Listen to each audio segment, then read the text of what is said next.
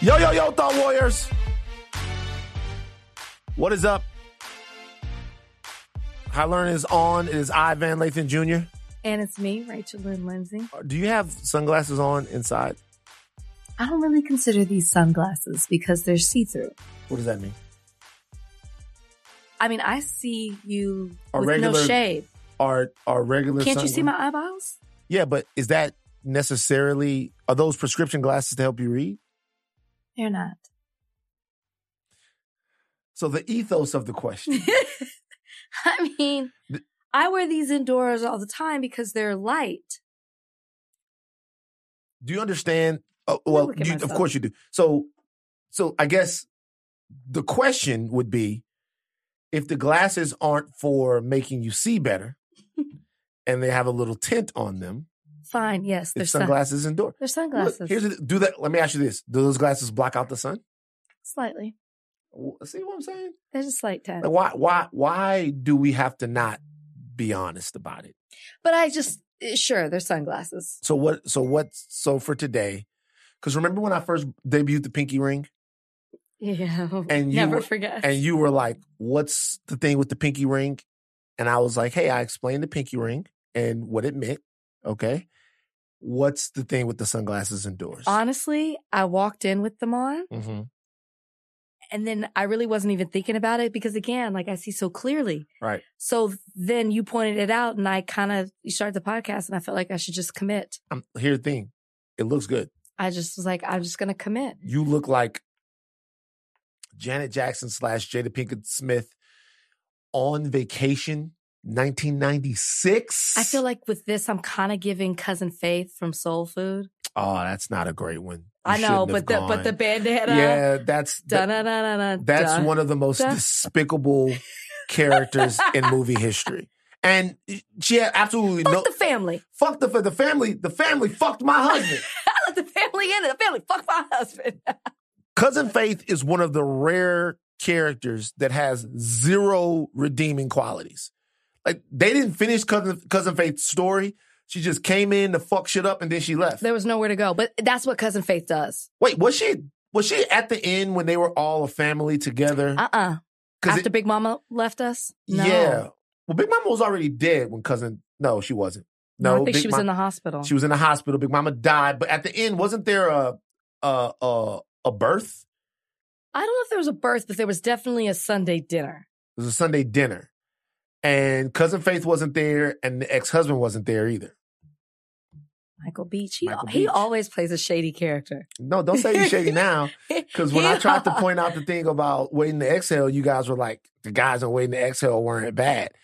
And he was the worst. He was the quintessential fuck nigga. It's a whole song around him. Michael Beach is a great actor. Very good. Great actor. You ever see a movie called One False Move? Why do you do this? You saw Waiting to Exhale. I'm telling you guys one thing right now. Go see a movie called One False Move. That's with Michael Beach, Billy Bob Thornton, and Cinda Williams. Cinda Williams was in, she had a great career, but she was in Mo Better Blues, opposite Denzel Washington. Oh. Remember, it was two ladies that Denzel was in a relationship. Mm-hmm. One was Joali, the other was Cinda Williams in that movie. I barely remember that movie. I think that Billy Bob Thornton was dating Cinda Williams at the time. Oh. So Billy Bob gets it. Well, how was your weekend? What'd you do? What did I do this weekend? Ooh, I went golfing. Sweet. For the first time ever. Ever. Have you ever been golfing? I golf all the time. Do you? Yeah. Are you good? I'm okay. It's hard. It's a hard... I actually was better. I mean, for never having played ever in life. I've seen you golf. Oh, no, I actually haven't seen you because you didn't come to my birthday. Because I was out of town. It's okay. I wanted to be there. Oh, she was married to Billy Bob Thornton, by the way. They weren't together. Okay. They were married. Go ahead. Other than, like, Top Golf, and that doesn't really count because I'm more so socializing, and putt-putt. I have never been on the green. I've gone to an event, but I've never played. And I was actually... Took to it. Yeah, for a first-timer. Not that it always goes straight, no, but I actually could hit it. I was great off the tee. There's a Black ladies golf movement I'm not ready for that. Oh, I thought you were going to say there was a club. No, there's like a Black Ladies Golf movement that's happening. I see a lot of the Black ladies over on the Instagram and they're golfing. Oh, yeah. There's TikToks on it about how to get a man. Wait, what?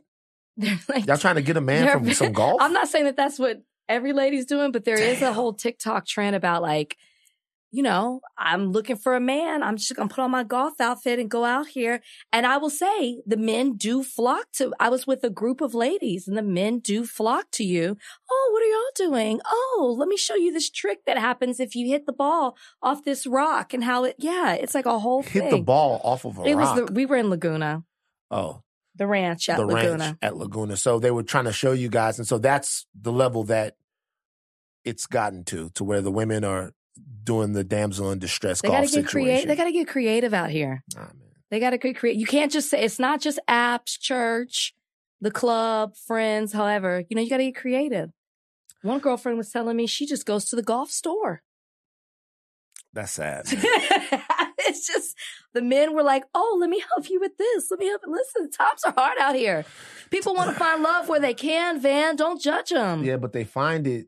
And it's really, they don't know what to do. The Summit of the Sexes proved something to me. What did it prove? We got a lot of work to do.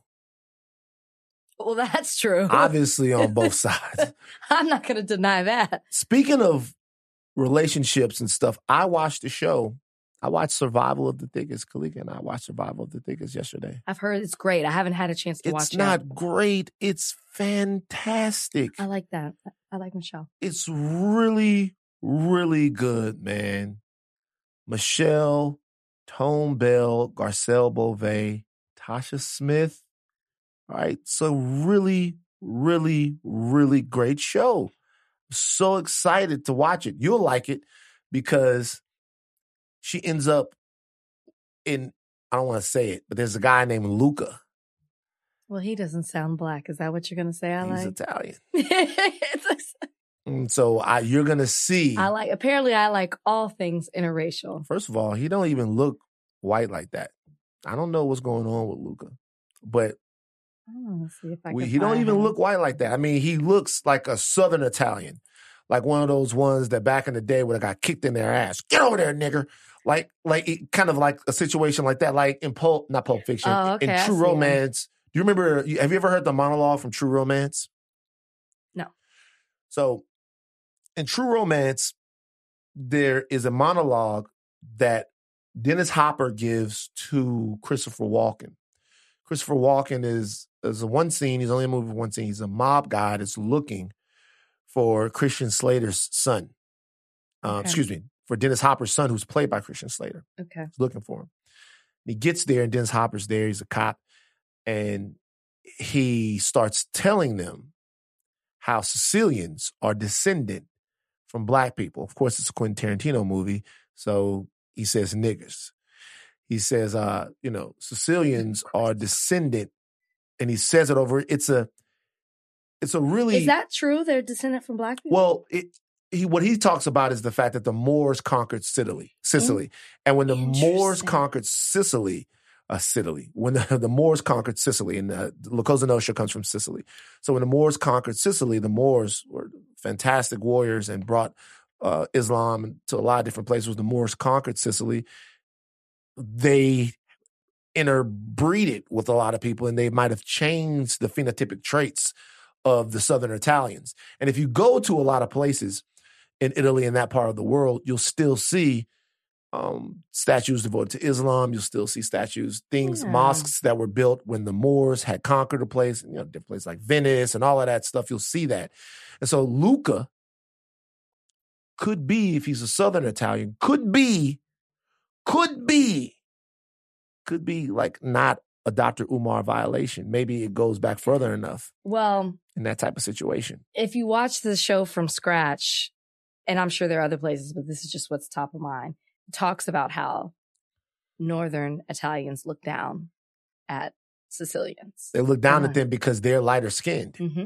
Like wherever you go, the darker skinned people catch hell. Like if you're in Asia, darker skinned people catch hell. White supremacy. Now, those actors that you named from that movie, True Romance, which one of them do you think is a big Bachelor fan? I would say Christopher Walken.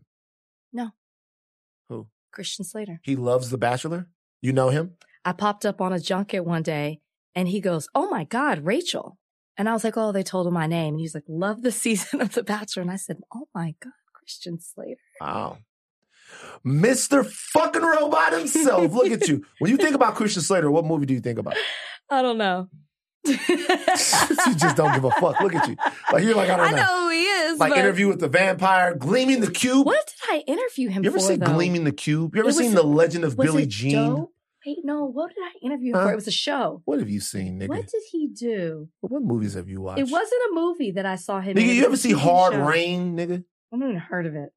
What movies of Christian Slater? You don't know. It wasn't a movie that I had him for. It was. You ever see Pump Up the Volume? It was a doctor show. It was a doctor movie. You ever see Pump Up the Volume? And you know I've never heard of these. Hold on. You ever seen Heathers? No, but I've heard of it. You never saw fucking Heathers. You never watched that. You know, sometimes don't you think that like you get to a point where you've just gone too far? And there's just no point in going back. Dr. Death, that's what I interviewed him for. Never saw you Heathers. Go, oh, it's actually really good with Joshua Jackson, based on a true story. Not interested. My firm actually represent the hospital where it happened, but and then I got in trouble for saying that publicly. You weren't supposed to say that? Yeah, I say it again. You know, like they felt that I was bragging about that, but I was like, no, I work for the firm that represented that hospital. What you were bragging about? No, that's what I think they were. The firm? The hospital? When I was interviewing Joshua Jackson, I was like, my firm actually represented the hospital that was involved that hired Dr. Death. Mm-hmm.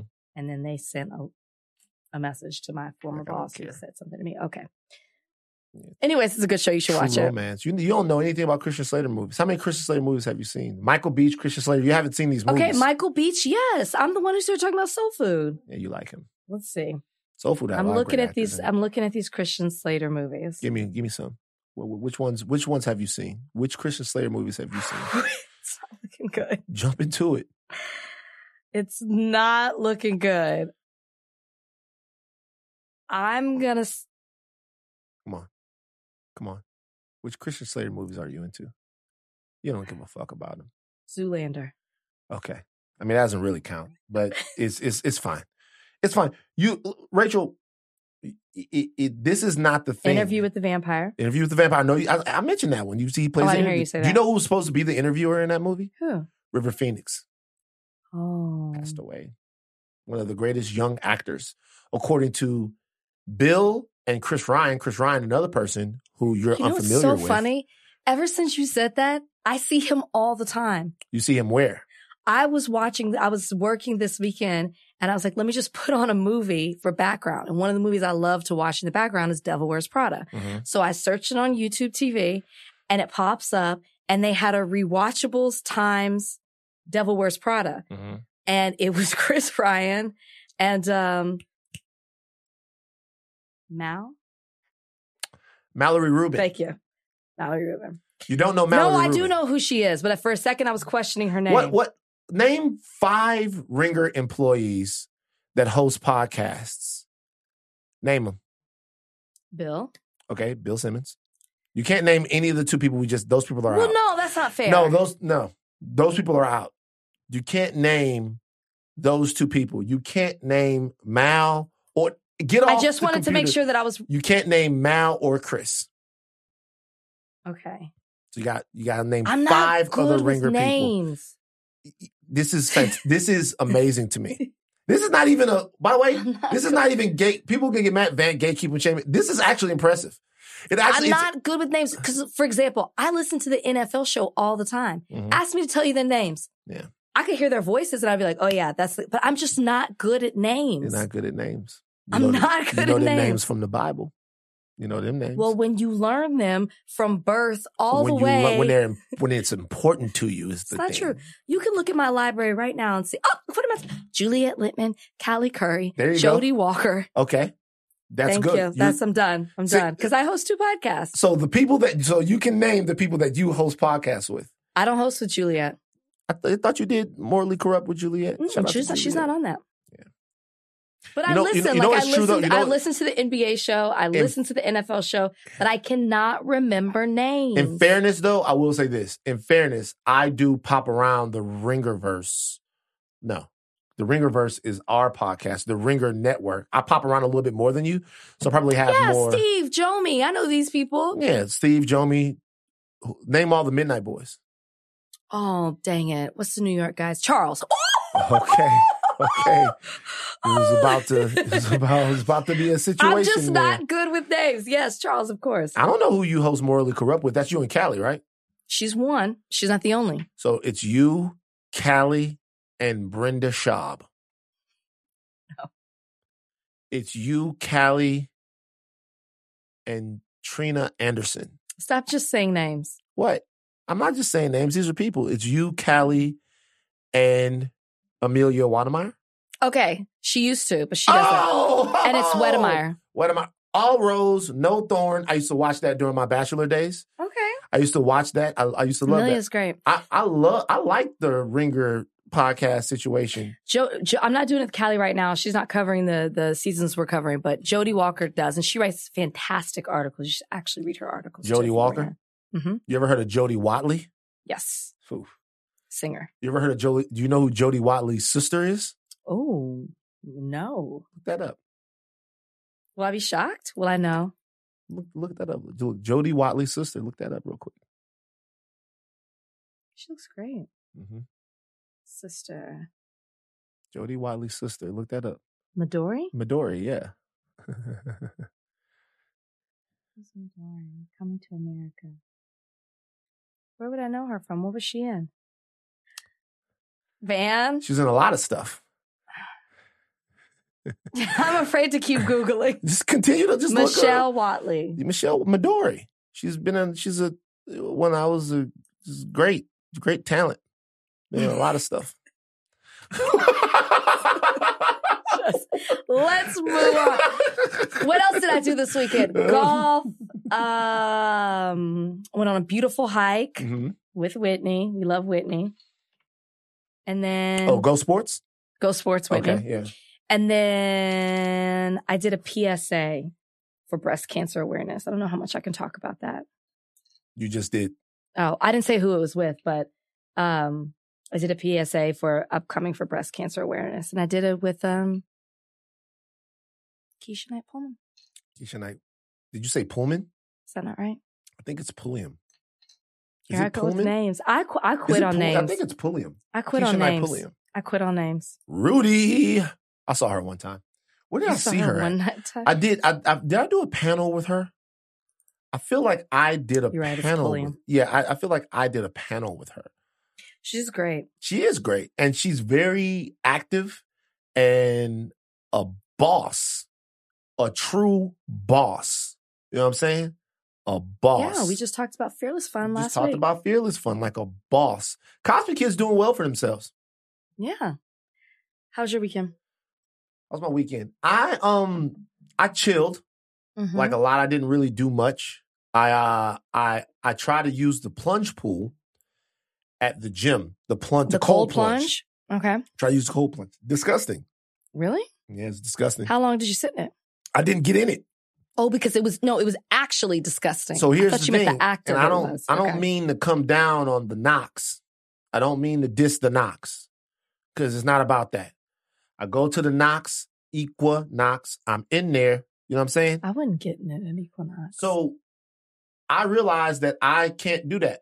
I realized that I begged for the cold plunge at Equinox too. It's not, they didn't put it in because of me, but I begged for it, right? Okay. So I like cold plunge. I realized that I'm not getting in that because I got in there and I went to go get in the cold plunge and I looked and I saw a couple pieces of hair and then I saw some scum. And that's like, if I see, and now what's happening now is I'm getting nauseous. So like, I didn't realize you were so sensitive. And so I am. And I saw some scum. And I'm not to the point in my life where I go, hey, y'all need to keep, but I saw Joel, my trainer, shout out to Joel Katz, and me and Joel are talking, and I'm like, I'm not going to lie, man. The cold plunge is disgusting. I can't get in the cold plunge. But I have a cold plunge membership somewhere else, and that cold plunge, they clean it after every use. The guy says, hey, we drain the water out of the cold plunge. Where do you go, Pause? No, Pause. I love that name. But I do have a Pause thing. Kalika got me some Pause stuff. But when I go to Pause, I do the float thing. Oh, the egg. Yeah, they'll get in a little egg and you float around. What kind of L.A. bullshit? I get in the egg, I float around, I listen to like whale sounds. Do you get salty in there? A little bit. Not really. That's the only reason I've never done that. Yeah. So that was Saturday, and then I watched boxing. What else? I worked out. I was going to do the cold plunge. I watched boxing, and then Sunday was just hanging out at the house. You know what I mean? Catching up on rest, watching Survival of the Thickest. Bozeman got a haircut. So it was like a very family-oriented. Didn't really do too much. Oh, you know what show I started watching? Hijack. Oh, I saw that. It's good. Did a podcast on it. Oh. Did a podcast on it here on the Ringer Podcast Network. On, what's that called? What's it called? For something? Nigga, it's called the Prestige. TV Pod. Oh, my God. Prestige. They're laughing at you in there. They're laughing at you. You know, come on, I had three letters right. I kept wanting to say Premiere TV. Premiere. And that's what was messing me up. I've done Prestige TV before. Oh, what did you do? What show did you do? Insecure. Okay. Mm-hmm. I still think that we should do I'm a Virgo on Prestige. I want to really get that show on there. That's a great show. What's that on? That's on Amazon. Okay. That's on Amazon. Do you pitch the show that you want to do on... Like, how do y'all decide which shows you're covering on Prestige TV? I'll get a text from someone that goes, "Hey, Van, you watch this?" And I'll be like, "Yeah, it's great." They stopped doing that to me. And they'll be like, "Okay, cool, next week." They stopped doing that to me. But I love talking about shows. Me and Joanna Robinson did that. We did Hijack. It's only two episodes of Prestige TV because we did all four episodes of Hijack, and we did another. Hijack was good, though. Did you like Hijack? I'm not done.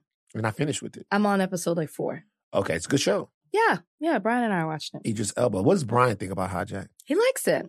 I was like, somebody told me this was good. I don't know who. What kind of shows does Brian like? Does he just watch Beachbody infomercials all day long? That, and he likes like the Jack Ryan, those kind of shows. Like heavy right-leaning shows. Is that a heavy right-leaning show? That's a show for motherfucking conservatives. I can't get into the new season. I like the first two. Like Jack Ryan. Let me tell you some real cold world. Jack Bauer. Jack Bauer is basically, I'm sorry, this Jack Bauer, you know 24? I never watched it. Yeah, I didn't really watch that much either. But Jack Bauer, that's for Americana right there. That Jack Bauer, they know what I'm talking about in there. They know. Jack Bauer is a Proud Boy's dream. He is. When you think about Jack Bauer now, because it was a post 9/11 situation and it was coming out. Oh, is that when it came out? Yeah, and it was you know, the president, and me and Joanna talked about this on the thing. The president was black, so it's like, oh, the show's got black president. Who played him? Jack Bauer's the president or Jack Bauer? The president. No, I know Kiefer played Dennis him. Dennis Haysbert. Okay, yes, Allstate. Waiting to Exhale. Again, piece of shit and Waiting to Exhale. He wasn't as bad as Michael Beach. So the Jack Bauer just literally, he just ran around torturing brown people. That's what he did. He was a counterterrorism guy that would torture the shit out of. And how many seasons was 24 on? How many seasons did 24 go? Jeez. What was it? How many seasons did 24 go? 24 might have went, but you know, it was actually an hour of the day. The show was an hour. It was in real time, though. What do you mean? So the show was in real time. Oh, yeah. So the show was an hour, and it would be an actual hour. Okay. And then it was a whole day. Yeah. Oh. That's why it's called... What? No, that's not a big deal. If you don't know that much about the show. No, all I know is it's Kiefer Sutherland. Yeah. Actually, am I right about that? 24 was in real time, wasn't it? It was in real time. How many seasons did it run? 9. 9 seasons of torturing brown people on 24? 9 seasons of torturing brown people? With all the stuff that people bring up on social media about how this was okay then and not okay now, how's nobody talking about 24? I don't know. It's a good question. 9 seasons. Somebody was... Well, we know who was watching it, as you just said. Brian like 24? No, I don't know if he watched that. I bet he watched that shit. Don't start that rumor.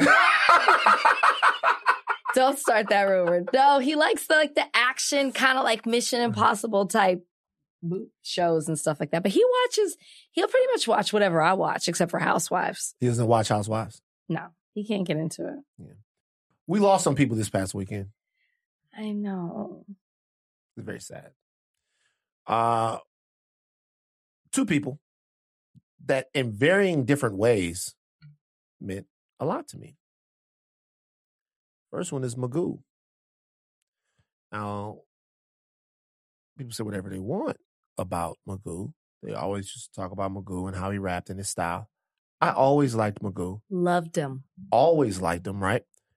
And that era of music, Timbaland, Missy, Magoo, Genuine, Aaliyah, Static Major, Playa, all of that stuff is so ingrained in my mind. Mm-hmm. It was the radio music of the end of high school, beginning of college for me. And it was like almost a musical revolution that was coming out of Virginia, not just with Tim, but also with Pharrell and everybody, all of those people, the Clips. Clips a little bit later. Clips was more like 2000 they came out. But I guess, yeah, whatever, same thing. And then, you know, all those people who are fruit off the tree of Teddy Riley, that entire movement, I loved it. I loved the music, and they were like a family. I wanted to be a part of them so bad. Mm-hmm. They come out with their music videos, they be dressed alike, and they just seem like such a cool group. I wasn't really... So if that was high school coming into college for you, that was junior high coming into high school for me. Mm-hmm. So now, you know, I told my stories before. I'm just now stepping into an era where I'm listening to this type of music, or I'm allowed to. And they were just the sound, the memories, the videos, the style, the way they sounded, the way they, like, everything. I loved Magoo. Magoo might've been my, like, top two in the group. Top two in the group. And what group? It was just Timbaland and Magoo. No, like that whole clique. That whole deal, yeah. Yeah. Young man, cause of death still unknown. 15. Young man, Melvin Magoo Barcliff. He was from Norfolk, Virginia. He had been with Tim and been, you know, developing that sound with him since 1989. You know, Timbaland and Magoo, they had been together for a long time. So everybody in the swing mob, everybody that was, you know, around in that era with them, my condolences go out to them, and just in hip-hop in general. Hip-hop in general lost somebody that we were really familiar with and really loved. Now, also, I'll say that crew in and of itself has really suffered some losses. You know, Magoo, Aaliyah, Static Major over the years. And young. They died young. So it's really sad that he passed away. Young man. And just this morning, Clarence Avant announced the death of Clarence Avant. Clarence Avant has passed away. You guys, I'm not going to even attempt with words to contextualize or sum up the life of Clarence Avant on the podcast, because there is absolutely no amount of words that I could say on the podcast that would adequately demonstrate the amount of influence, adequately describe, should I say, the amount of influence or the amount of importance that Clarence Avant has had in his life. There's nothing that I can do to do that. In places, in spots that you wouldn't have even expected him to have made a difference, this man made a difference. And he did it in a way that was not about self. Not about self. He was a mover, a shaker, a connector, a producer, a gift giver, a wise wizard of culture and of empowering people. He's 92 years old. He passed away. There's a documentary on him called The Black Godfather on Netflix. I suggest that you guys all watch it. As a matter of fact, it's homework if you're listening to the podcast right now. I didn't even know. Truly, until you just said that. That's why I was like, wait, what? Yeah.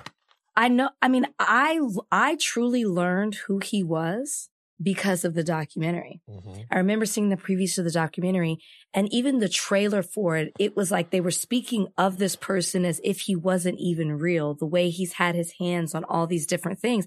And I'm like, who is this person that they're talking about? Surely I've heard this name before, and I had not.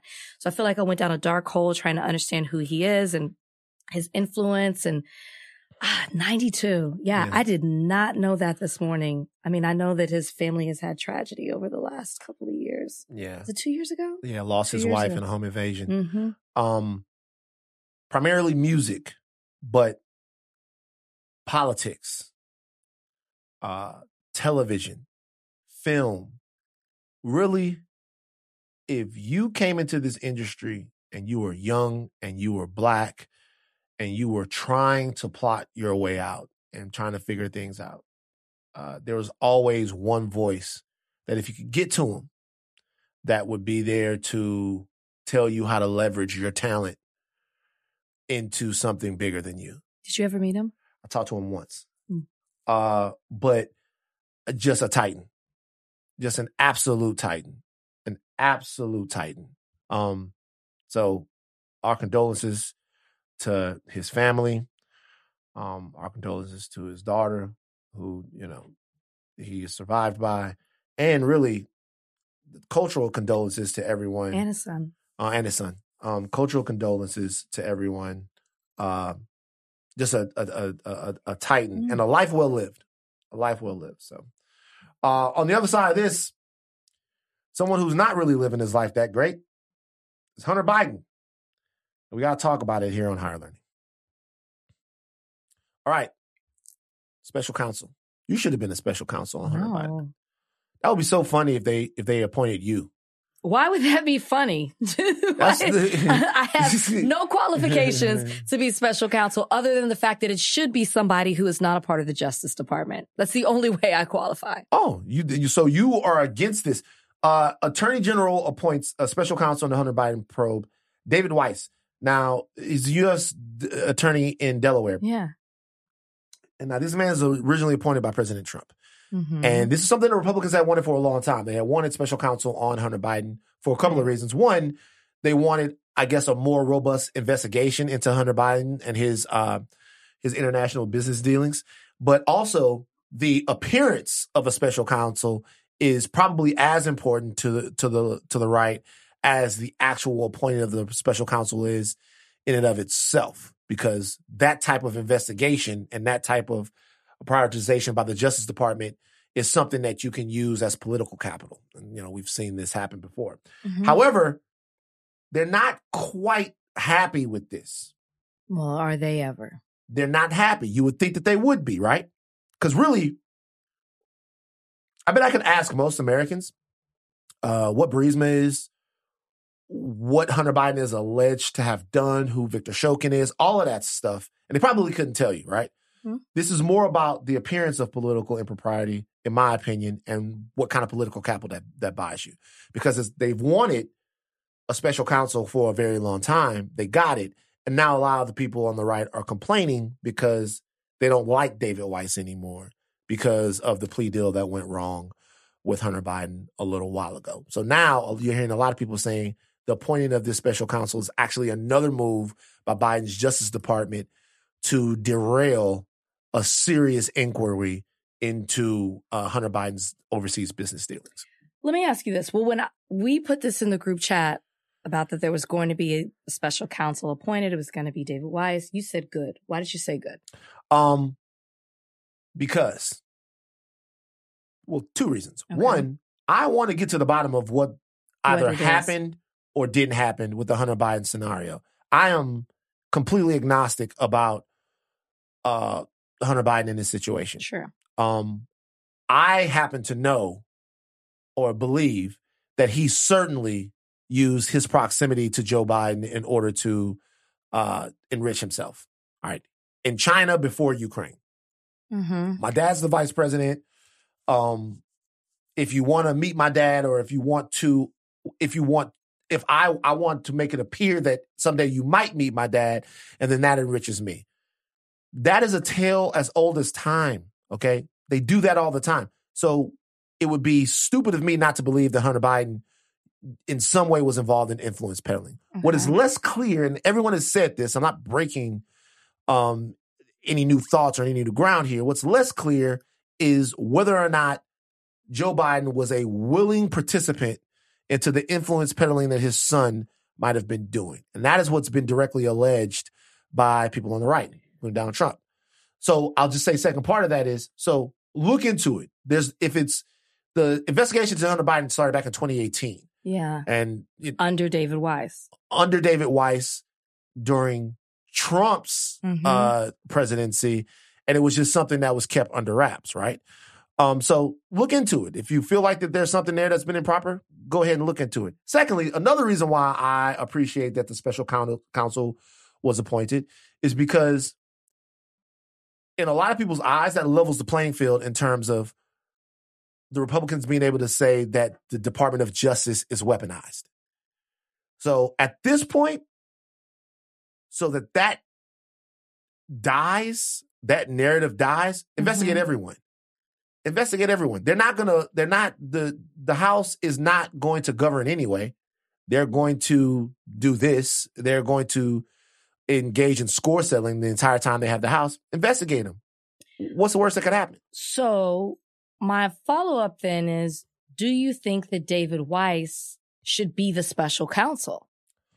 That's less important to me. See, I guess if I'm Merrick Garland, and I understand David Weiss has been on this for the last 5 years, and yes, that started under President Trump, but there have been so many claims, whether they're true or not, right? But enough to where there's suspicion, especially with the judge rejecting the plea agreement that Hunter Biden had with the prosecutors for the case, for the tax charge, and for the gun charge.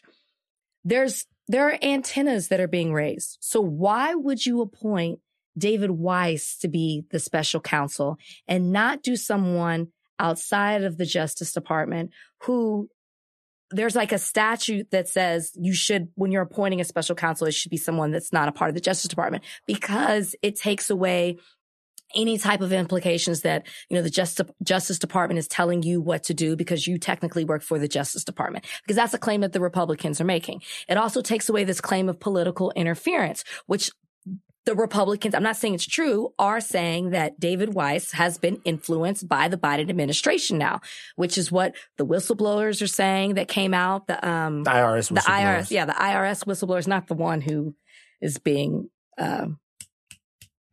indicted, not the one who was indicted. The IRS whistleblowers are saying that there was some type of interference in regards of, from the Biden administration, as if David Weiss is not able to do this in an impartial way as a special counsel should be. If I'm Merrick Garland, and I do want to, and I agree with you, let's appoint a special counsel. Let's figure this out because to your point, the whole thing is, and even the way they phrase it, They don't just say Hunter Biden and Joe Biden. They're like the Biden crime family. They're trying to paint this picture that the Bidens have this crime family of this, and there's all this corruption there. So if you want to get down to the bottom of it and you feel that there's really nothing there, then why not appoint somebody else who has no ties to this, whose hands seem clean in all of this? I'm not saying David Weiss is dirty, but he does have some suspicions around him where I can see why people would say, I'm not sure if he's the guy that should be appointed. Are those suspicions legitimate, though? Well, I mean, the judge did reject the plea agreement. Mm-hmm. And when you do hear people talk, it's like, it's almost wild that the defense thought that he would not be, you know, indicted or investigated, I should say, at all after this. Once he signed this agreement, he would not be investigated in the future. That's a huge thing. That doesn't happen. There is an explanation that was given, though. Okay. The explanation that was given, as I've seen it, is that they wanted this to be the end of the Hunter Biden investigation. Sure. And that's because, whether or not this is plausible or not, but that's because they wanted him to be protected from being targeted by Donald Trump. I get that. In case Donald Trump wins the presidency. Yep. And then we have to do this Hunter Biden thing all over again. That doesn't mean that legally it makes a lot of sense, and setting that precedent is really crazy. But it seemed as if they were saying, hey, we're copping to this tax evasion lying about a gun when you were under the influence, when you bought the gun, and we want this to be the end. Mm-hmm. And then the judge was like, well, I can't really do that. I don't know what Weiss's motivation to do that would be. That's a Trump-appointed attorney. I'm not sure. I mean, the level of corruption that people are alleging with him now, that he's in some way being compromised. I mean, he's a Republican now. He's a Trump-appointed guy. I'm trying to figure out what that would be about. And no one's really said that. They haven't said why or how he's been compromised, just that they believe that he has been. So to that end, I'm like, to me, I'm agnostic about it being Weiss or it not being Weiss. Weiss has wanted to be special counsel, and he's asked for special counsel powers before, and Merrick Garland didn't want to do it. They're doing it now. The question is why, and the question is... Well, so he can bring charges in any jurisdiction. Right. And so he wants to bring charges in any jurisdiction, but what I'm saying is what has happened between the falling through of the plea agreement and now that has made it, that's risen this to the level where Merrick Garland has decided that now is the time for special counsel, because they've been investigating him for a while. Mm-hmm. Right. And they've, in all of their investigations, with the clear appearance of impropriety, right? Mm-hmm. Did Devin Archer's testimony, like, give them something new to chew on? I mean, when you look at Devin Archer's testimony, and I'm not in any way shilling for the Bidens, mm-hmm. there's not a lot there in terms of implicating Joe Biden. They made it seem like that. Everyone went with that narrative. But if you actually look at what Devin Archer testified to, there's not anything there that makes it seem like this was a clear operation between Joe Biden and Hunter Biden in order to use the power of the vice president's office or the power of the administration to then enrich the Biden family. Another thing I saw, and correct me if I'm wrong, is that I guess the mandate that Weiss has to investigate Hunter Biden is only focused on Hunter Biden and not on the inclusion of President Biden in regards to this investigation. Like, they're only allowed to ask Hunter Biden about Hunter Biden and not about the connection to his father. I mean, that is preposterous. And if that's what I read. Yeah. If that's the case, that's also a problem. And so I think I'm seeing people being frustrated with Merrick Garland, and I believe, I'm just going to say this, I believe there should be a special counsel. I believe there should be an investigation so everybody can just shut up one way or the other. Because I've said it multiple times, I'm tired of talking about Hunter Biden. I'm tired of, like, creating something that we don't even know if it's there or not. Let's just get down to, like, is it there or is it not? What did Joe Biden know about this or did he not? Fine. But I think the one way to shut down the Republicans, because we know they're never happy. Now they're not happy with Weiss. Now they've said that Weiss has been basically contaminated. Now it seems like there's some type of political interference. And they argue that Weiss, they're also saying that Weiss is now the special counsel, and if they want to call him in the House to testify, that they won't be able to, because he can say, I can't do that because I'm special counsel in this situation. So they think that this is some high-class political chess in order to, number one, give Hunter Biden a special counsel that's favorable to him and take this guy out of circulation if they need to talk to him. So if I'm Merrick Garland, why not just appoint somebody else? Well, I mean, you tell me. Is an answer to that question potentially that this guy has more knowledge and a better understanding of the investigation and a better hold of this case since he's been on it for so long than anybody else? Prep the special counsel. I mean, this is already going to go a lot longer than what it was now that we're into this. Like, just prepare the special counsel on it. Like, that would be my thing. Cases get turned over to other people all the time. So you think that there is a little bit of daylight? I think that it gives, I don't know if I believe that there's daylight, but I think that I can see why someone would say, listen, maybe this guy 5 years didn't find anything, gave this sweetheart deal, as they're calling it, which it was. If the deal was what the defense thought it was, that is a really sweet deal. The judge rejected it. It. But for some reason, that's what they thought it was. Yeah. Then bring somebody else in who you can say, okay, this person's coming in. We hope clean hands. There's nothing tied to them either way. And they're going to investigate this case just to shut everybody up. I would love to hear why Merrick Garland didn't do that. Just curious. So as to whether or not Hunter Biden use his father's name and who his dad is to enrich himself, once again, I believe 1,000%. It happens. Of course. What's going to happen now, what I've seen start to happen now, is people are looking more intently into Jared Kushner and the staggering sums of money that he was able to kind of get from people in the Middle East, namely Saudi Arabia. And they're looking into that. MSNBC. I know. I saw the chart. Over $3 billion. Directly on behalf of the administration. Did a whole thing with the Jared Kushner. So it's probably not going to be the best situation for the litany of progeny out there and people that have close ties to people in power that do this all the time. They're probably going to be looked at a little bit closer now, as this is kind of lobby back and forth like a political football. But once again, I think Hunter Biden did that. I think Joe Biden knows that Hunter Biden was doing that. Like, use the Biden name. Of course, yes. Right? I think that he knows that Hunter Biden was doing that. But the question is, did he participate in Hunter Biden doing that? And anything short of that, I couldn't care less about. But I really don't care. I care more about... You mean, did he participate as in show favor to those countries? So the allegation is that Biden, who was running point on, foreign relations with Ukraine when he was in the administration, right, is that Biden held up aid to have the Ukrainian prosecutor general, Victor Shokin, fired because Victor Shokin was investigating Burisma, which is the Ukrainian oil and gas company that Hunter Biden sits on the board of, right? That's what the Trump administration and other people are saying. They're saying, hey, this situation happened because this guy was looking into Burisma. He actually doesn't say looking into Burisma. Trump says that Victor Shokin was investigating Burisma and Hunter Biden. And because of that, Joe Biden held up aid to Ukraine to have him fired. Ukraine fired him. They got their aid. They depend a lot on aid from the West. And that tells you right there that these two people are in cahoots, right? Yeah. If you look into this story, Shokin was considered to be corrupt by a lot of people. And there were all kinds of different countries in the EU. There was like 11 or 12 countries that wanted him gone. And Biden did, in fact, say, hey, get rid of this guy. You're not going to get the aid. But the question is, did he do that on behalf of his son and Burisma?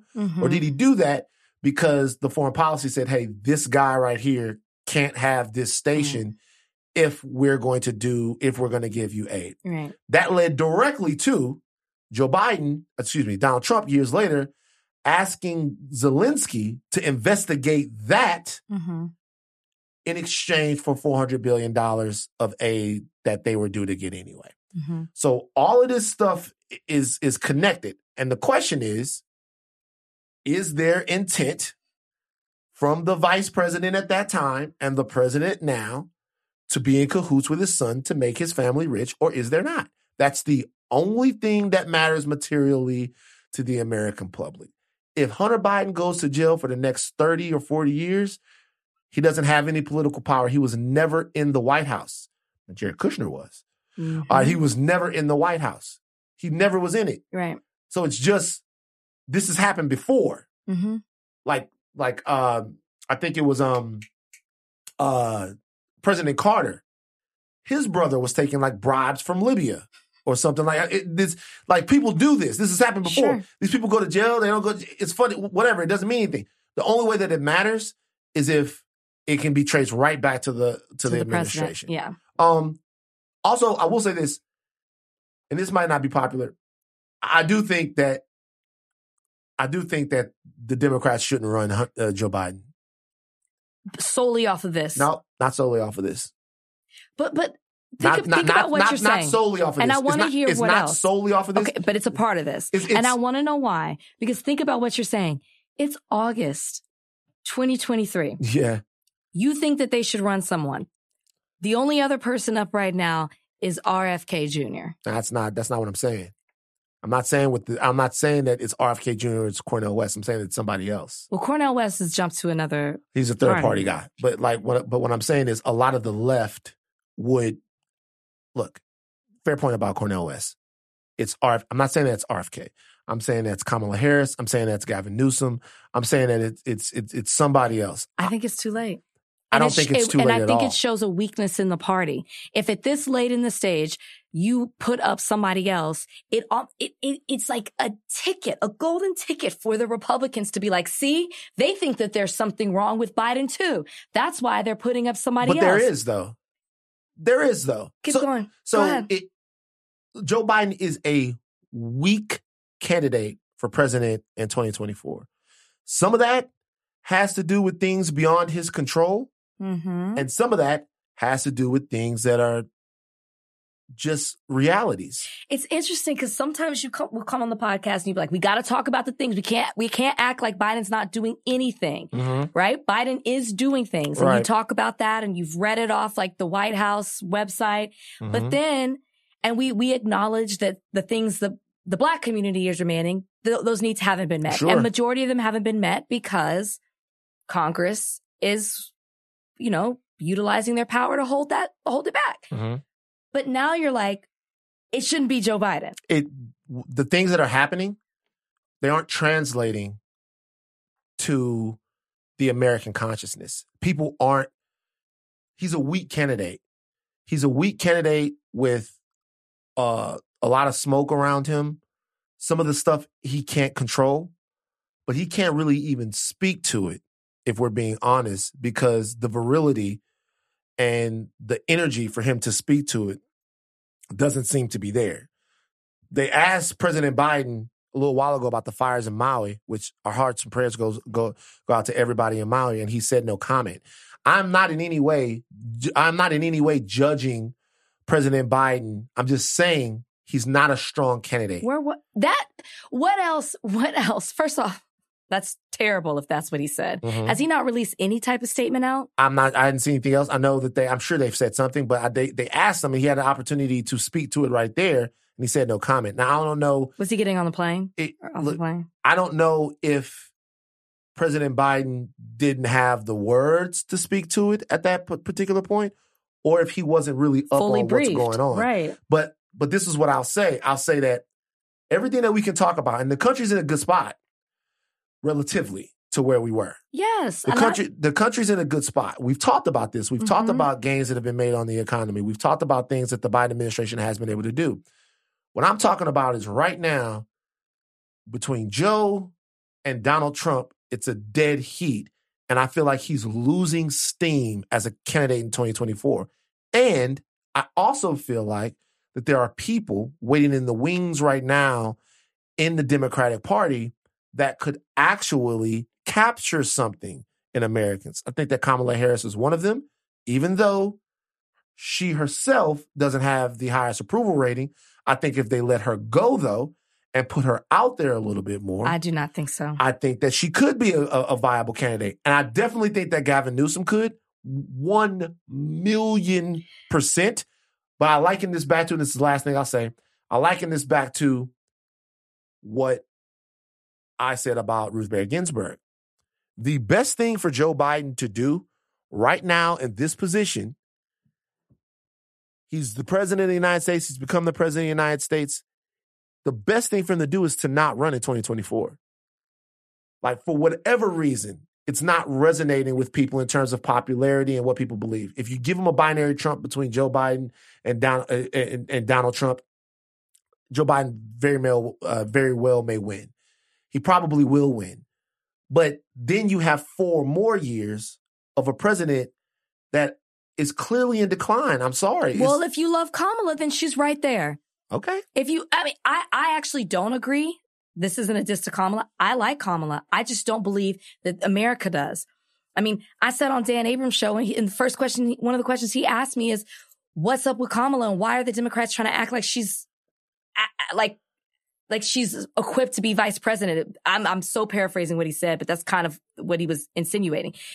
he was talking about putting up different speeches of her talking, saying that she's like not equipped to talk about certain things. And he's like, the people, she doesn't have a high approval rating. And I, you know, combated him and told him certain things that Kamala has spoken out against and what she stands for and what she represents. And I was like, you're just showing the bad part of her. There's so much more to her than that. But I think that the way he thinks about her is how a lot of Americans think. So I do not think that if Joe Biden stepped down and she stepped up, that she could beat Donald Trump. I don't think that at all. Sadly, this country, the way that they continue to talk about Kamala Harris as if she just happened to become vice president. Do you think Gavin Newsom could beat Donald Trump? Yeah, I think he's the best one that you mentioned. But Joe Biden would have to step. I wouldn't want to see him go against Joe Biden. Not at this. Not on August. In August of 2023. I don't think that anybody. I don't think it's a good idea to primary Joe Biden. I don't. Okay. Right. I do think it's an idea for Joe Biden not to run for president in 2024. Okay. What else? Because again, you've kind of said like, hey guys, we got to we have to recognize the things that the Biden administration has done. Mm-hmm. You say they need to get better with their messaging, but we can't act like they haven't done anything. That has been your message throughout. That hasn't been my message throughout. It's been my message when I've seen upticks in economic development of the country. So as of late, that has been your the latest stuff that came out is inflation is a little bit up. Okay, as of late, for the most part, so for sure. When I ask you and I say, is it because of what's going on with the Hunter Biden investigation? You said, no, that's not just it. What else is it other than his declining age? Mm-hmm. What else is it that makes you think that we should position somebody else to run in August 2023. The polling. So it's the Hunter Biden thing is noise, right? It's noise. It's loud noise for some people, but it's noise. I don't think it means very much about the president. It's a part of something that's a negative to him for mm-hmm. sure. Okay, the economy and jobs growth and inflation slowing, it's going back and forth, whatever. That's something that they can actually hang their hat on. Depending on the way you look at the numbers, people are going to spin numbers different ways, whatever. But I personally think that there's been a lot of improvement. And I think that it bears out if you look at it. If you look at jobs growth, if you look at, you know, for the most part, the fact that inflation is slowing, if you look at the CHIPS Act, if you look at a bunch of different things, there is some evidence, a lot of evidence that they're good for the economy. Now, for the things that I care about, addressing mass incarceration, the Justice Policing Act, voting rights, all of those things. We haven't seen a lot of movement, but I also understand the obstructionists on the other side that lay in the middle for that. I get that, okay? But when you look at the fact that he is so incredibly unpopular despite this stuff, and then when you look at the fact that he doesn't seem capable of making his case to the American people, it's an issue.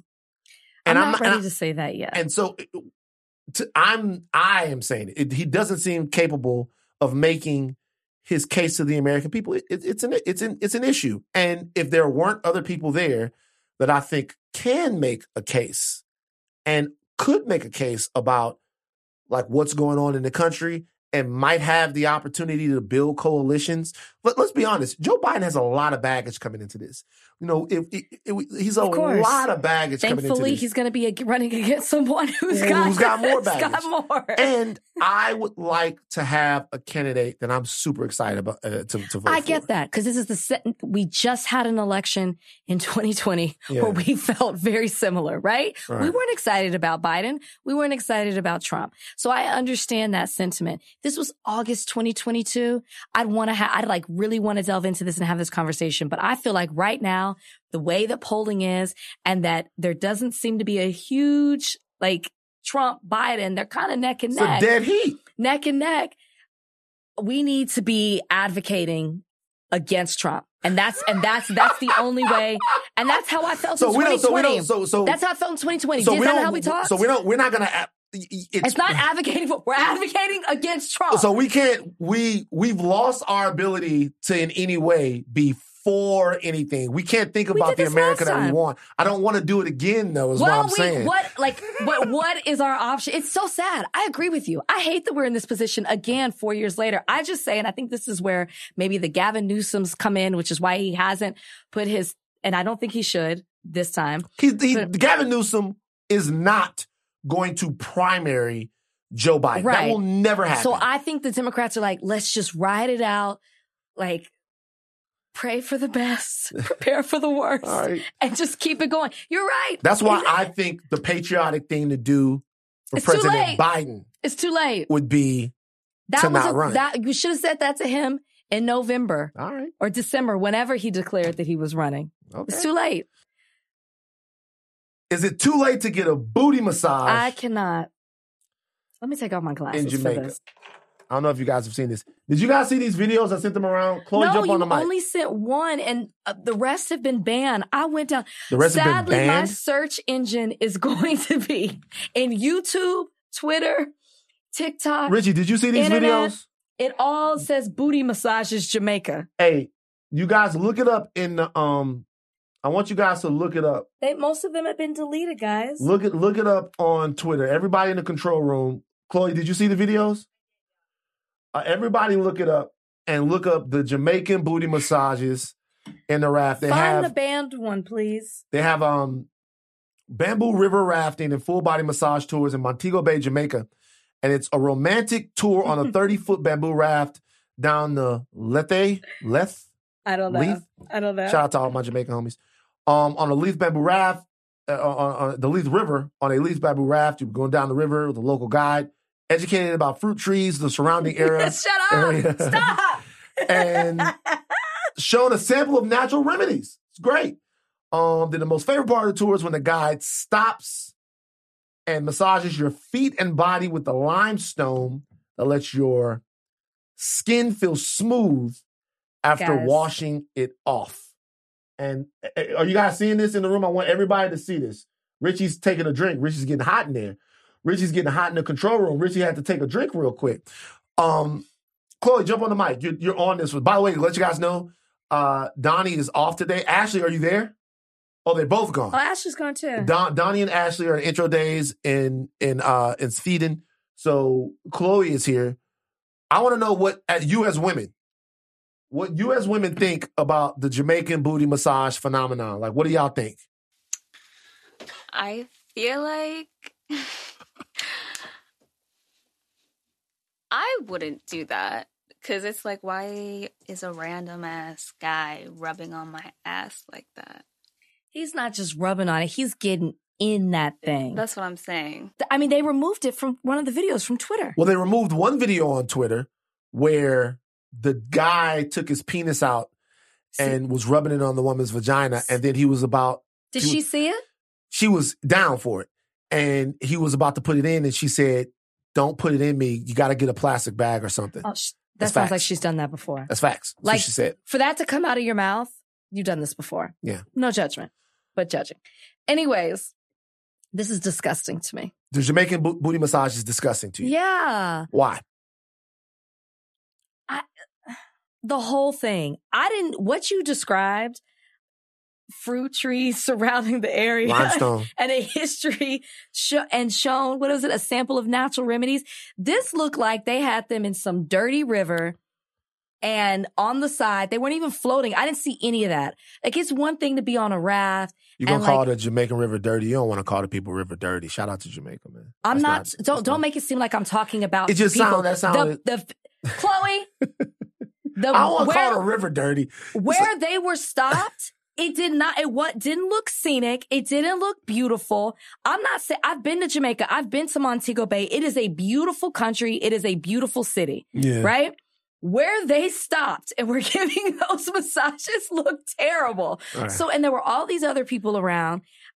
It just seems such a violation.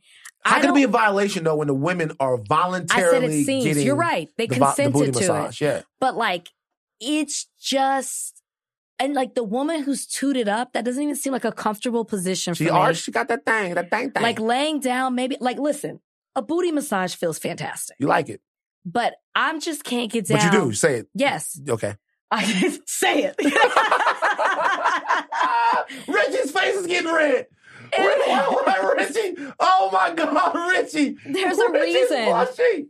Oh there's a reason that these women are flocking to. Like it feels good, but I just would not want the guy who's massaging me to have been touching on a bunch of other booties.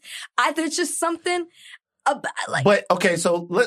it's public, and people are filming it. Okay, so let's look at this in a very specific way.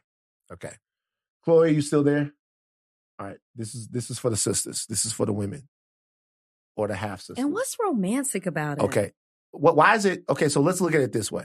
First of all, let's take out consent because the women are definitely consenting. No, they are consenting. I don't want to make it seem like they're not. All right, let's take out even the slightly white supremacist framework of the river being dirty. Oh my God! Stop. That's not white supremacist. Okay.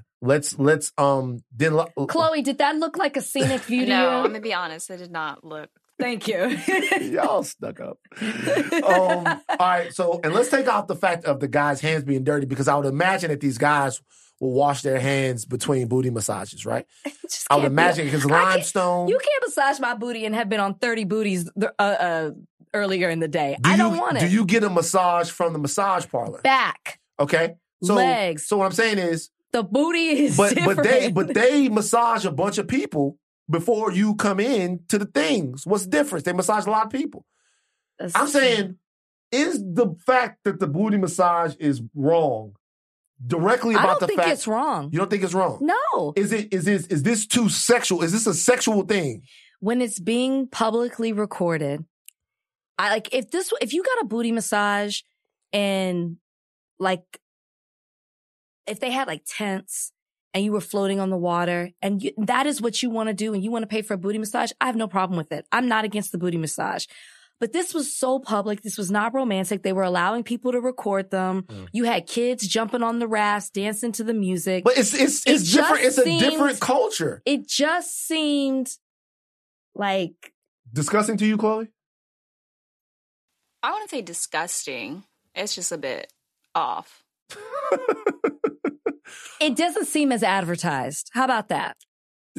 How many women do you feel like are going down there getting fucked by the Jamaican booty massage man? I don't know if they're having sex with them. I can't speak to that. Well, one woman did. We saw it. Well, I didn't. It was removed. But I would imagine a lot of women are going down there to get booty massages. Okay. So let's do this. Because they feel good. Okay. So let's do this. Rachel. You're going a little bit hard with how much you like the booty massage. You're putting people in your bedroom. I'm not putting people in my bedroom. I'm just saying. You're putting people in your bedroom a little bit. I understand why somebody would want a booty massage. Okay, so I don't understand why they would want it like this. So, all right. So is this exploitive? Is it, because we talk about the passport bros, right? You guys have heard about passport bros? No, I kept seeing that reference and I meant to look that up. You know what passport bros are? Uh-uh. So the passport bros are guys that exist here in America, right? Mm-hmm. Or not just in America, but in other, let's say, developed nations, whatever. And they are passport bros because they go to places, Thailand, the Dominican Republic, places like that, to have sex with women.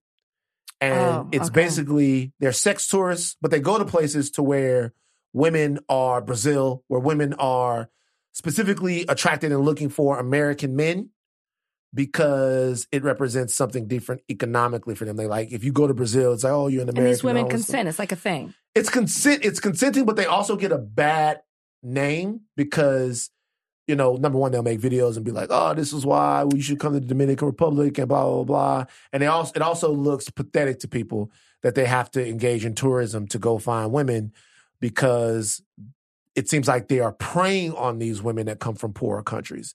Is this not the same? Don't we have another example of women being horny and exploitive as fuck with the booty massage phenomenon? That's what I've been saying. No. It's the same thing. They're getting their booties. This is a service. These people are offering a service. They got their asses tooted up with the thongs. This is the service that they're literally paying for a service. The women in the other countries are offering a service. It's the same thing. This is where I don't think it's quite the same thing from the way you described it, but the difference is you were talking about them making videos and like, this is why you need to come to the Dominican because you need to basically have sex with these women. Okay. I'm looking at this guy who stopped his girl. But wasn't that like planned? Yeah, it looked like he stopped his girl from getting his, like he didn't want her to get the Jamaican booty massage. It's a skit. Listen, the whole issue to me is that it just seems to be, if that's what you want to do, fine. It's just so public and the filming of it. It just takes it to another level when it's the filming of it. And yes, it seems exploitive when I see it that way. Last question. If you are a guy and your girl goes to Jamaica to get the limestone booty massage, did she cheat on you? Yes. Chloe? I'd say so, just because it's, I feel like it's just an invasive act. It's totally an invasive act. Right. Like if they were giving a full body massage, because like you go to Europe and they do actually massage your butt, it would be like, oh, this is a full body massage. You like that shit. But they're specifically saying, I'm just here to massage your booty. And I don't know why they're throwing feet in there, but I guess I never saw them touch anybody's feet. I only saw the booty. And the thing is they were working it, right? Like they were in there. It just was too much. It was too much. And it was being filmed. And were the girls okay with the filming? They're in the videos. But there's one that's from a distance. And there's one, the girl, you can't even see her face. I don't even know if she knew she was being recorded. Too much booty. Her booty was in the air. I don't even know if she knew she was being recorded. That's the thing. Does this, you know, description that you gave from Expedia also say you will be subject to recording? I bet they knew. If I was single, I can understand why a woman would want to go down there and get some male attention. If you were single, you would go get the booty massage. I wouldn't do it because it's too public. But, okay, how about this? If you were single and no one was going to know and they weren't going to see. Maybe. I think about it. You think about getting the booty massage? I think about it. From a Winston. I think about it. Winston, man. Yeah, you like that shit. You like how Stella's got her groove back. I did like how Stella's got a groove back. I'm glad that we did this because I'm glad that we now know about. Because you just expected me to be like full prude, disgusted. I am disgusted at what I saw. You are disgusted. You're disgusted. I didn't know. I didn't like, you know, you. But nobody asked you whether or not a booty massage felt good. You just. Well, I understand what the women are doing. I see why you married a chiropractor now because he knows how to. That's probably what happened in the fantasy suite. Oh, my God. Whoa. Did Brian give you a booty massage in the fantasy suite? He did not. Brian is a limestone expert. He did not give me. That's why I got to watch that episode because I'm still working my way through. I got to watch the fantasy suite episode. I got to see if Brian had hand cramps after. Stop. Like, where are you? No, I'm not telling you. I'm just going to me and Donnie have a whole plan. I'm just going to jump in. I watched a couple of this past weekend. I watched a couple. By the way, I like it. I like your season. Where are you? I'm not telling you. I watch one on Saturday and I watched a half of one on Sunday. Okay, just tell me this. No. Other than Brian, because you know him, and Eric, because you knew him before. It's actually Eric. Which guy have you taken a liking to? I haven't taken a liking to any of them. I think you had the worst pick of niggas. I swear to God. I think you had the worst pick of niggas ever. Because people were really upset when I talked about some of the black men, not all of the black men. I talked about how I could tell, and I told the producers this, that several of the black men on my season don't date black women. And they thought it was the most fascinating thing ever and wanted me to explore that more. And I was like, that's actually traumatizing that you brought men on this season who don't date me. Wow. Anyways. Glad you're enjoying it. But I'm surprised. You didn't take a liking to some of the others. I like The Bachelor. Okay. I do. If you want to sit down and just watch, I like The Bachelor. I like The Bachelor. There's nothing not to like. I don't like Soup Kitchen. It turns my stomach to have to see him. But I like The Bachelor. It's fun. It's fun. You are so different, though. Am I different to you? It's so different. We're going to go, we're going to have a nice time and do it. I'm like, that's not Rachel. That's not the Rachel. That was me in that world. Nah, man. That's a code switch. That's First Baptist Rachel. You know what was going on this weekend as well? Hip hop. It started out in the park. Shout out to Hell of the Birds. Hip hop. It started out in the park. It was the 50th anniversary of hip hop. Live at Yankee Stadium, man. Everybody was out there. Run DMC, Lil Wayne, Snoop Dogg, Eve, Wiz Khalifa, Lauryn Hill, Nas, Common, T.I., Lil Kim. A bunch of recap videos. Shout out to Carrie Twig and everybody that's working over there at Culture House, because they had Ladies First, a story of women in hip hop. It's a 4-part docuseries. We are not getting paid to do this. We're just saying it's a big deal. Queen Latifah, Rhapsody, Lotto, Sweetie, Roxanne Shante, everybody was on it. Hip Hop 50th anniversary of hip hop. 50 years of hip hop. Mm-hmm. They celebrated. You've been seeing it everywhere. There's been some controversy. Uncle Luke feels like Florida hip hop wasn't recognized. At the show? At the show. Well, it was heavily New York. It's heavily New York. I mean, they really didn't have a lot of, I mean, like Snoop was West. South was like T.I. and Lil Wayne. And if you look at this, T.I., Lil Wayne. But Common is not from New York. That's Chicago. But a lot of it was New York. Wiz Khalifa is not from New York. As a matter of fact, of the list of artists that I ran down, the only artists that are from New York on here are Lil Kim, Run DMC, and Nas. You had Wu-Tang. You had... So Wu-Tang don't deserve to be there? No, I understand. I mean, it started in New York. Yeah. 50 years to the date. They're doing it in New York. I understood there would be a big New York presence, but I also understand if you're talking 50 years of hip hop, you're talking about the evolution of hip hop, and the evolution of it is throughout the country. Yeah. And so I understand why Uncle Luke was like, I mean, Uncle Luke was huge. Luther Campbell is one of the most important hip hop artists of all time. See? There's no doubt about it. So I understand. Luther Campbell, and I'll say it again, Luther Campbell, the 2 Live Crew, is one of the most important hip-hop groups of all time. One of the first cases we study in IP law. Took on the government and won. It's one of the first cases. What 2 Live Crew did for hip-hop, what 2 Live Crew did for expression in America. We talk about now these free speech absolutionists and everybody that's... We're talking about rolling your sleeves up and going to war with the American government over what can and cannot be said, over what is or is not decent. That is one of the biggest moments in hip-hop history, and a moment to me that is severely under-discussed.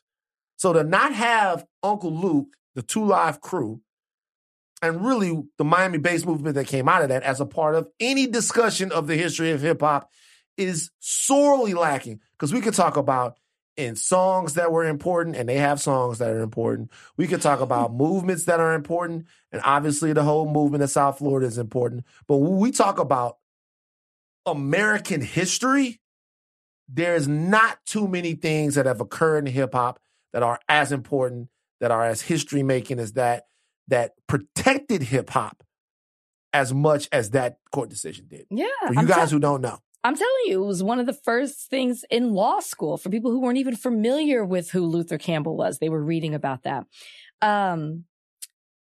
It should be known that this was just a live show that they did to kind of commemorate what's been going on all year. They've been celebrating 50 years of hip-hop this whole year. So there has been a discussion at some point of Miami-based music, Florida music there, but it wasn't represented at this show, which is what he was talking about. So I don't want to discredit, because they really have been celebrating hip-hop all year. Yeah. At award shows, performances, documentaries. It's been a lot. Yeah. 6-member jury found Campbell and the group not guilty of obscenity charges. Henry Gates testified. No, there was a different case. A couple of different cases. Obscenity charges they had on, but the one that went to the Supreme Court was a parody case. Okay. So here's the deal. Mm-hmm. You talk about obscenity, which Luther Campbell beat in court. You're talking about the parody case, the right to express themselves in the way that they did. They went all the way to the Supreme Court. It was a, yeah, it was a fair use case because they used the Pretty Woman song. Used Pretty Woman, right? So all of that stuff are in the beginnings of hip hop, not now when you have a bed of money to rest on. Mm-hmm. Those were true rebels. Two Live Crew, true rebels. All right? Did a lot for hip hop, man. Did a lot for hip hop. Uncle Luke did a lot for hip hop, man. You know, and we talk about the South. I'm obviously from the South. Yes, same. I don't. I don't ever think that the South gets enough credit for what it's done for hip hop and the fact that this, it's been running hip hop for as long as it has.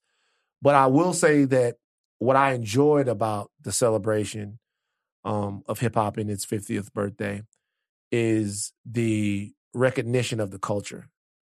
And I feel like in most cases, what we've seen is an attempt to understand just what a creation, a complex and beautiful cultural creation hip-hop is. Mm. And I've learned more about the creation of hip-hop. I've learned more about some of the pioneers. I knew a sizable amount, but I've learned more. I've learned more about just how much it's meant in the lives of so many different people. And really, I've learned more about kind of where some of the pioneers are now. And that's not always something great to learn. A lot of the people that did a lot of the heavy lifting for hip hop early on are not in places where I feel like they should be. Whose fault do you think that is? There's a couple of different people's faults, right? So it's not any one entity that you could blame that on. Like you come into the NBA and at first you're working a job part-time and then playing basketball on the weekend. Mm-hmm. You're got a job during the off season if you play in the NFL. So at first the money doesn't come in, right? It's not there for you. And then after a while of doing it, it saturates, gets out into the culture at large. And then just like we've seen NBA contracts go up, we've seen rappers make more money. This is what I would say though. And this is something that we should discuss when we talk about hip-hop culture. If hip-hop is a business, then the pioneers of hip-hop, we don't owe them anything. Like, we don't owe them anything. Makes sense. If hip-hop is a business. Mm-hmm. If hip-hop is a business, if rap music is a business, we don't owe the pioneers anything. But the moment that you use the term culture, shared values. Yeah. A creative ecosystem, like something that we're doing together that we've joined hands in. Right. If you define hip hop as a culture, if you're saying it is the culture, it's a culture, a cultural movement, then you absolutely owe the pioneers of hip hop more than what I feel like they're getting right now. Interesting. If it's a culture, if it's a way of life. It's something that we all share in, draw life from, we put into, we pull out of. Like when I look at my culture, I look at the elders in my culture. I look at the women in my culture. I look at the people in my culture. And the reason why you do certain things is because you feel like you owe these people because we're in it together. It's fucked up to see the pioneers, some of the pioneers of hip hop culture not having when some of these rappers are out here making these ungodly sums of money. Well, that's what I would say. I think there's a divide in what hip hop is. I would say if you're talking culture and business, I would say the way it was originated, the way what it represented, the community that it was, the way that it was an identity, the way it was about expression in certain forms, whether it was dance, whether it was art, whether it was theater, whether it was rapping, whether, you know, DJ, whatever it was, it spoke about communities, it spoke about people, it gave a voice, you know, to Black people in a way that they hadn't had it before, and to do it in such a creative way in all forms. I wouldn't say that that's necessarily what's happening currently when you look at where hip hop is today. I'm not saying it doesn't exist, but I would say that a lot of people look at it just as a business more than what it was rooted in when it started 50 years ago. Does that make sense? It makes a ton of sense. But what I'm saying is I always look at things from the standpoint of culture and community, and when you're looking at them in that way, you know, I see MC Shan, who's out there and he's upset at some people about and he's an incredibly important figure in the beginnings of hip hop. He's upset with some people about not being recognized as he should be recognized, right? But I think we gotta take better care of him. I think, you know, I'm not in a position to know whether or not Shan has a point or not, but I think we gotta take better care of him. I think we gotta take better care of Kool Herc, Medley Mel, all of these guys. We gotta take better care of Kid Capri. Guys who that the term DJ, when I was first looking at the greatest DJ in the world, Kid Capri, I'm looking at all of these different people, and I wanna make sure that they good for what these men and women, like what they built, what they contributed, they should always be good. They should always be good. You should have to pay into some kind of fund. I'm serious. You should have to pay into some kind of fund to take care of the old rappers. You should. Like a specific group, you should have to pay into some kind of fund. When you're making all of this money, you should have to pay in some kind of fund so motherfucking Kool Herc and Melly Mel could ride fly. They should never be fucked up. Like the guys who started this and what this has done, they should never be fucked up. And really, the people who should be doing this is the record companies. I'll tell you something right now, bro. Oh, wow. I'm being something. The record companies, we talk about what we owe the culture. My question is, are the record companies that are involved in this, are they paying their fair share back to the culture? No. Haven't multiple artists had to sue these record companies for how messed up these contracts were? No. Hip-hop pension. I love it. Hip-hop pension. None of the older rappers should be fucked up. They did too much. I'm for it. I'm for it. Back. All right, we got to go. Now take think caps off, but Chloe. A lot of people are going to be upset with you about the whole booty massage topic. Why is that? Because you and Rachel came off as judgmental towards the booty massages. See, they know they're used to doing that to me, Chloe. Now you're going to get looped in with it. Yeah. You know, welcome. Chloe and Donnie and Ashley right now are in Sweden. Donnie definitely getting a booty massage. He's getting a sweet booty massage right now. Donnie definitely. He's probably so happy he missed this topic. Donnie definitely getting the booty massage. You know one of them guys out there doing the work calls himself Sweet Booty. You think so? I know so. Like Sweet Booty? Yeah, like Sweet Booty. Like Sweet Booty got the best hands out there. Sweet Booty. Donnie, I think Donnie definitely gets a booty massage from his wife. Donnie alone. Like, you don't think so? I don't think so. I think so. All right, take your thinking caps off. Do not stop learning. I'm Van Lathan Jr. I'm Rachel Lynn Lindsay. Bye, guys.